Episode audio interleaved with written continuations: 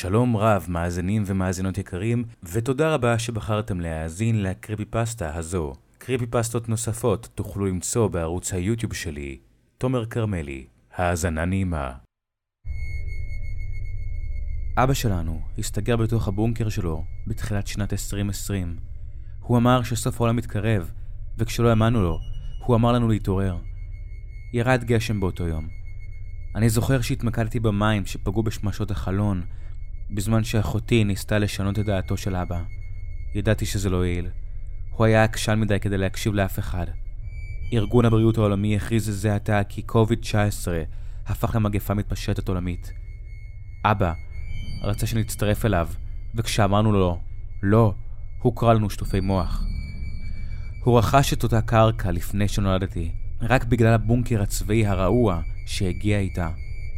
הוא ננטש מתישהו בשנות ה-60, אני חושב. אחותי הייתה שם מההתחלה, עוד לפני שהאובססיה של אבא הרחיקה את אמא מאיתנו. קשה לי לדמיין איך הוא היה אז. אמא אומרת שהוא היה ג'נטלמן, אבל הם התחתנו צעירים, ואדם יכול לשנות הרבה במהלך השנים האלה. וכך גם אבא. כל מה שאני זוכר ממנו בילדות זה צופה השבוע בבונקר, משפץ אותו ללא הרף, ואוגר בו את כל מה שהוא צריך כדי לשרוד שם למטה. לא יכולנו לעצור אותו. הוא לא היה האבא הכי טוב, אפילו לא טוב, אבל עדיין זה היה עצוב לראות אותו הולך להסתגר שם. הוא היה נרגש, למרות שחשב שציוויליזציה עומדת להתמוטט. אני מניח שזה קורה כאשר בילית את כל חייך הבוגרים בהכנות. היינו צריכים לקנות מכשיר קשר ישן רק כדי לשמור איתו על קשר. הוא לא שמח על טלפונים ניידים. לא שמענו ממנו לעיתים קרובות, רק פעם בחודש, לפעמים פחות. אבל פעם האחרונה שהוא דיבר איתנו במכשיר הקשר, הוא אמר שמצא דלת נסתרת בבונקר. הוא התכוון לראות לאן זה מוביל. זה היה לפני שלושה חודשים. אתה חושב שהוא בסדר? אמרה אחותי. הוא לא היה במצב בריאותי מצוין, אמרתי לה. ישבנו במכונית, בדרכנו לבדוק מה קורה איתו, נוסעים בגל החום. יכול להיות שמכשיר הקשר שלו התקלקל, אמרתי. בואו לא נניח את הגרוע מכל. אבל גם אני הרגשתי מודאג. היה משהו מוזר בדלת הנסתרת ההיא, ובטון שלו כשהזכיר אותה. זה לא התאים לו, אבל אולי זה היה רק החום והמדבר האינסופי שסביבנו שהשפיעו עליי. לא ממש יכולתי לדעת. היה חושך שהגענו. המשאית של אבא עמדה במקום בו הוא השאיר אותה, מתחת לאיזה מלכודת שנשבה ברוח הקרירה. הדלקנו את הפנסים והלכנו למצוק שמעל הבונקר. דלת הפלדה נועדה לשרוד פיצוץ גרעיני. למזלי, היה לי את המפתח הרזרבי היחיד שקיים. לפני שהשתמשתי בו, דפקתי בדלת הכי חזק שיכולתי וצעקתי אל אבא. דאגתי שהוא יזהה אותנו אולי בטעות כפולשים ויירה בנו. אם הוא היה מבולבל, ואם היה חשוך, זו הייתה בהחלט אפשרות אמיתית.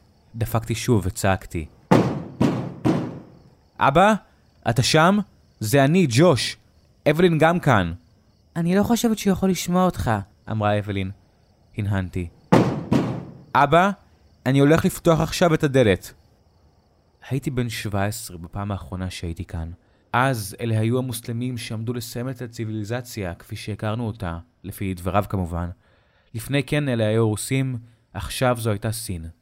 תמיד היה משהו שאיים על חירותו האהובה, ובכל זאת, הוא מעולם לא היה חופשי באמת. אחותי הניחה את ידה על פרק היד שלי, בדיוק כשעמדתי לפתוח את הדלת. אתה יודע, היא אמרה, אולי אנחנו פשוט צריכים להתקשר לרשויות אחרי הכל.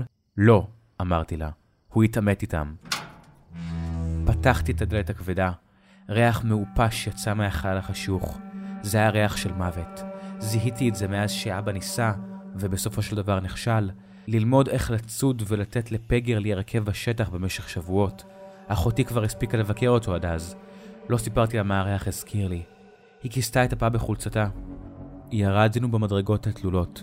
הן חרקו על כל צעד שעשינו, כמעט כאילו לומדות להתפרק. ניסיתי להדליק את מתג האור בתחתית. הקליק הדהד לאורך המסדרון הארוך המוביל לאזור המגורים, אבל שום דבר לא קרה. Hmm, הגעתי להבנה שהסוללות, שהוא טען באמצעות אופני כושר ישנים, מתות. זה אומר שגם כנראה הוא מת.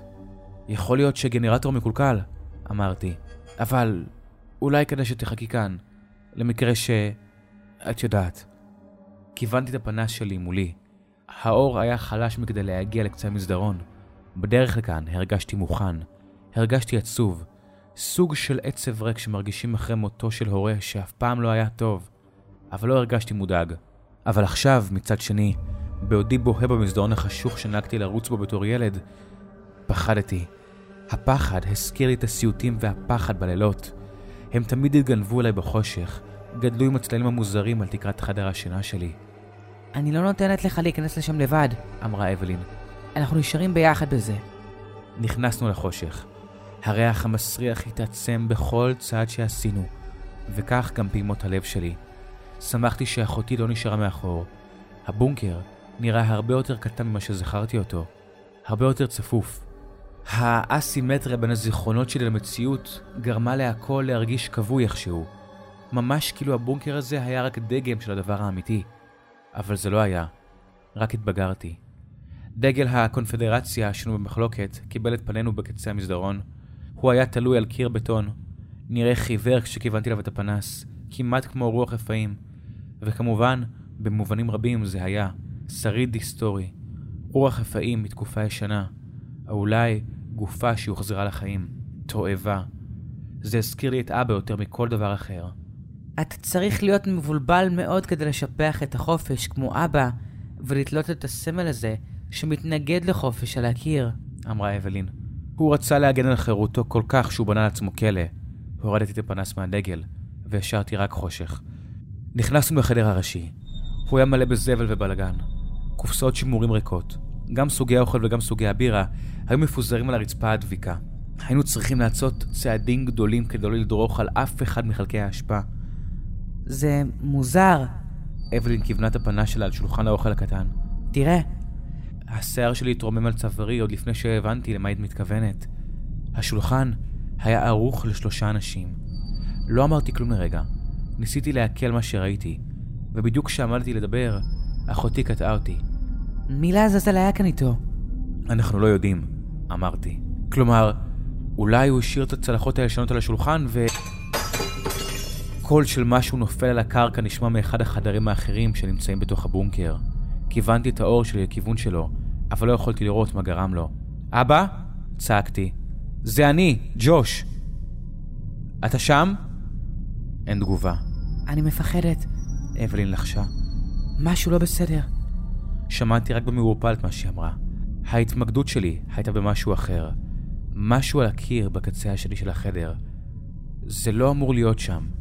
הלכתי אליו באיטיות. זה בטח מה שהוא דיבר עליו במכשיר הקשר.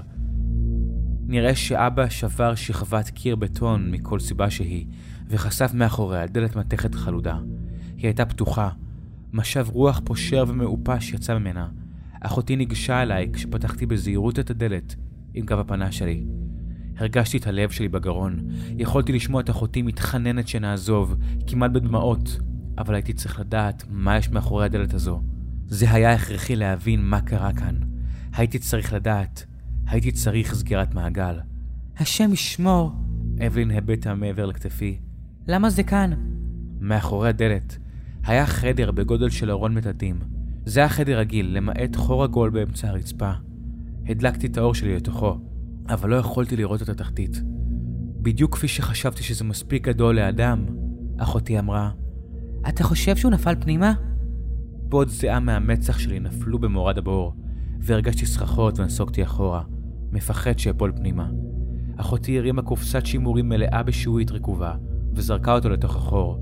הוא שקשק וחבא בקירות כשקפץ מצד אחד לצד אחר, הצליל נמוג עד שלא יכולנו לשמוע אותו יותר. מעולם לא שמענו אותו מגיע לתחתית. הושטתי את ידי והחזקתי אותו מעל הפתח. חם, אמרתי. האוויר, האוויר חם. אולי הוא נפל. אבלין נסוגה לאחור, כמעט כאילו השתכנעה. אנחנו יכולים בבקשה לצאת מכאן? היא הושיטה את ידה על זרועי. אנחנו יכולים לחזור עם המשטרה. בבקשה, ג'וש. לא היה חשוך כשאבא מצא את זה, אמרתי. הוא היה רואה את החור. ג'וש, בבקשה. תני לי רק רגע לחשוב. הלכתי לכיוון מסדרון שהוביל לחדרים האחרים, בתקווה נואשת למצוא אותו. משום מה, היה לי חשוב רק לראות אותו.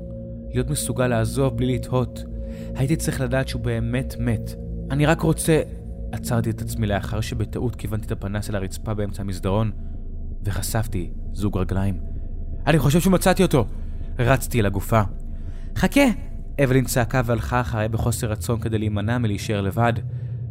אבל זה לא היה אבא, צרחתי שהבנתי. מוחי לא היה יכול להבין את מה שראיתי מול עיניי.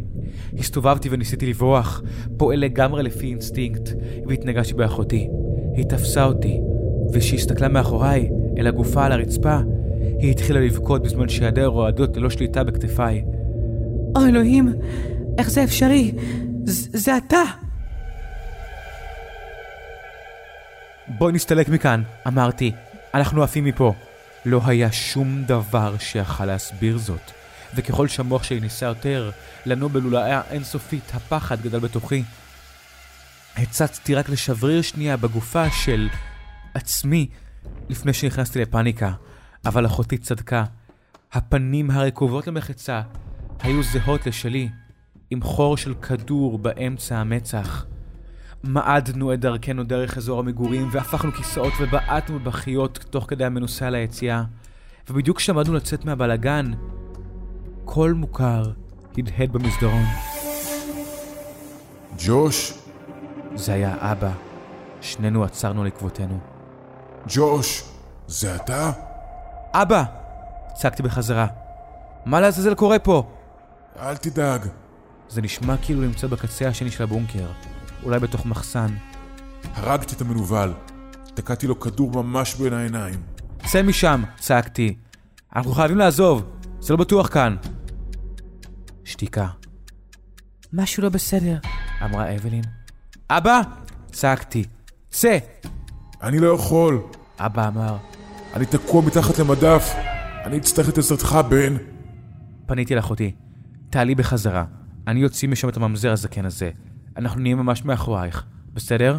תחשוב, ג'וש. אבלין התחננה. אתה חושב שהוא נתקע מתחת למדף בגלל... הייתי צריך להקשיב, אבל אפילו אחרי מה שראינו זה עתה, פשוט לא יכולתי להביא את עצמי, אפילו לשקול משהו מוזר כמו מה שאחותי הציעה. זה פשוט היה מופרך מדי. לא אמין מכדי לחדור לכל שכבות ההנחות שלי לגבי המציאות. זה לא יכול להיות. זה פשוט לא יכול להיות. רצתי חזרה למסדרון וצעקתי לאחותי שתעלה חזרה לפני השטח ותחכה לנו שמה. אני בא, אבא! האטתי כדי לעבור בזהירות מעל הגופה עם הפנים שלי. אולי, חשבתי זה הצירוף מקרים, פורץ שבמקרה נראה כמוני. אחרי הכל, הפנים של זה התחילו להירקב. ברור שזה לא אני. אני, הייתי אני. הרגשתי טיפש וכמעט שכנעתי את עצמי שזה רק פחד ילדותי מהחושך שיחזור לחיים כאן למטה. ואז, בדיוק כשעברתי ליד האסלה הקטנה, שעמדה בתוך חדר קטן בקצה המסדרון, עצרתי. צמרמורת התפשטה בכל גופי, משתקת אותי. אבא שלי ישב על האסלה. האקדח שלו עדיין היה תלוי באצבע על ההדק, ומוחו ניתז אל הקיר מאחור. היומן שלו היה בחיכו, מכוסה בדם. ג'וש! אבא צעק מהחושך בהמשך המסדרון. תעזור לי! הייתי קפוא במקום, מפחד ומבלבול. לא יכולתי לקבל החלטות. קדימה, ג'וש! אבא המשיך לצעוק מהקצה השני של המסדרון. אני צריך את עזרתך, בן. המוח שלי התרוצץ. לא הייתה לי דרך לדעת מי זה מי. כששמעתי את קולו של אבא צועק לעזרה, תוך כדי התבוננות בגופה המתה שלו, המוח שלי התרוצץ. לא הייתה לי דרך לדעת מי זה מי. כששמעתי את קולו של אבא שלי צועק לעזרה תוך כדי התבוננות בגופה המתה שלו, שום דבר מלבד הרגשת אימה מוחלטת שלטה בגופי. לאט לאט הושטתי יד ליומן שהיה בחיקו של אבא, ותפסתי אותו, בתקווה שהוא ישפוך קצת אור על המצב. בדיוק עמדתי לפתוח אותו כשאחותי צרחה. רצתי אחורה, הפעם קפצתי מעל גופתו של הכפיל שלי, ומצאתי אותו מביטה במשהו בפינת החדר הראשי. את בסדר? מה קרה? זה... היא בכתה. זאת אני! גופתה העירומה והמתה זחלה בפינה. ראשה היה מעוות בצורה כזו שהצוואר נשבר. יש כאן משהו מרושע, ברצינות, אמרתי.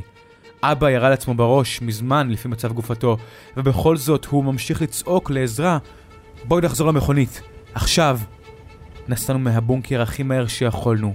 השארנו את כל מה שעדיין חי שם למטה וצעק לעזרה. אחותי התעקשה להישאר אצלי כמה ימים. לא היה לי אכפת לה בסביבה. חלקנו חוויה שאף אחד אחר לא היה יכול להתייחס אליה, והיינו צריכים זה את זו כדי להתגבר על הטראומה.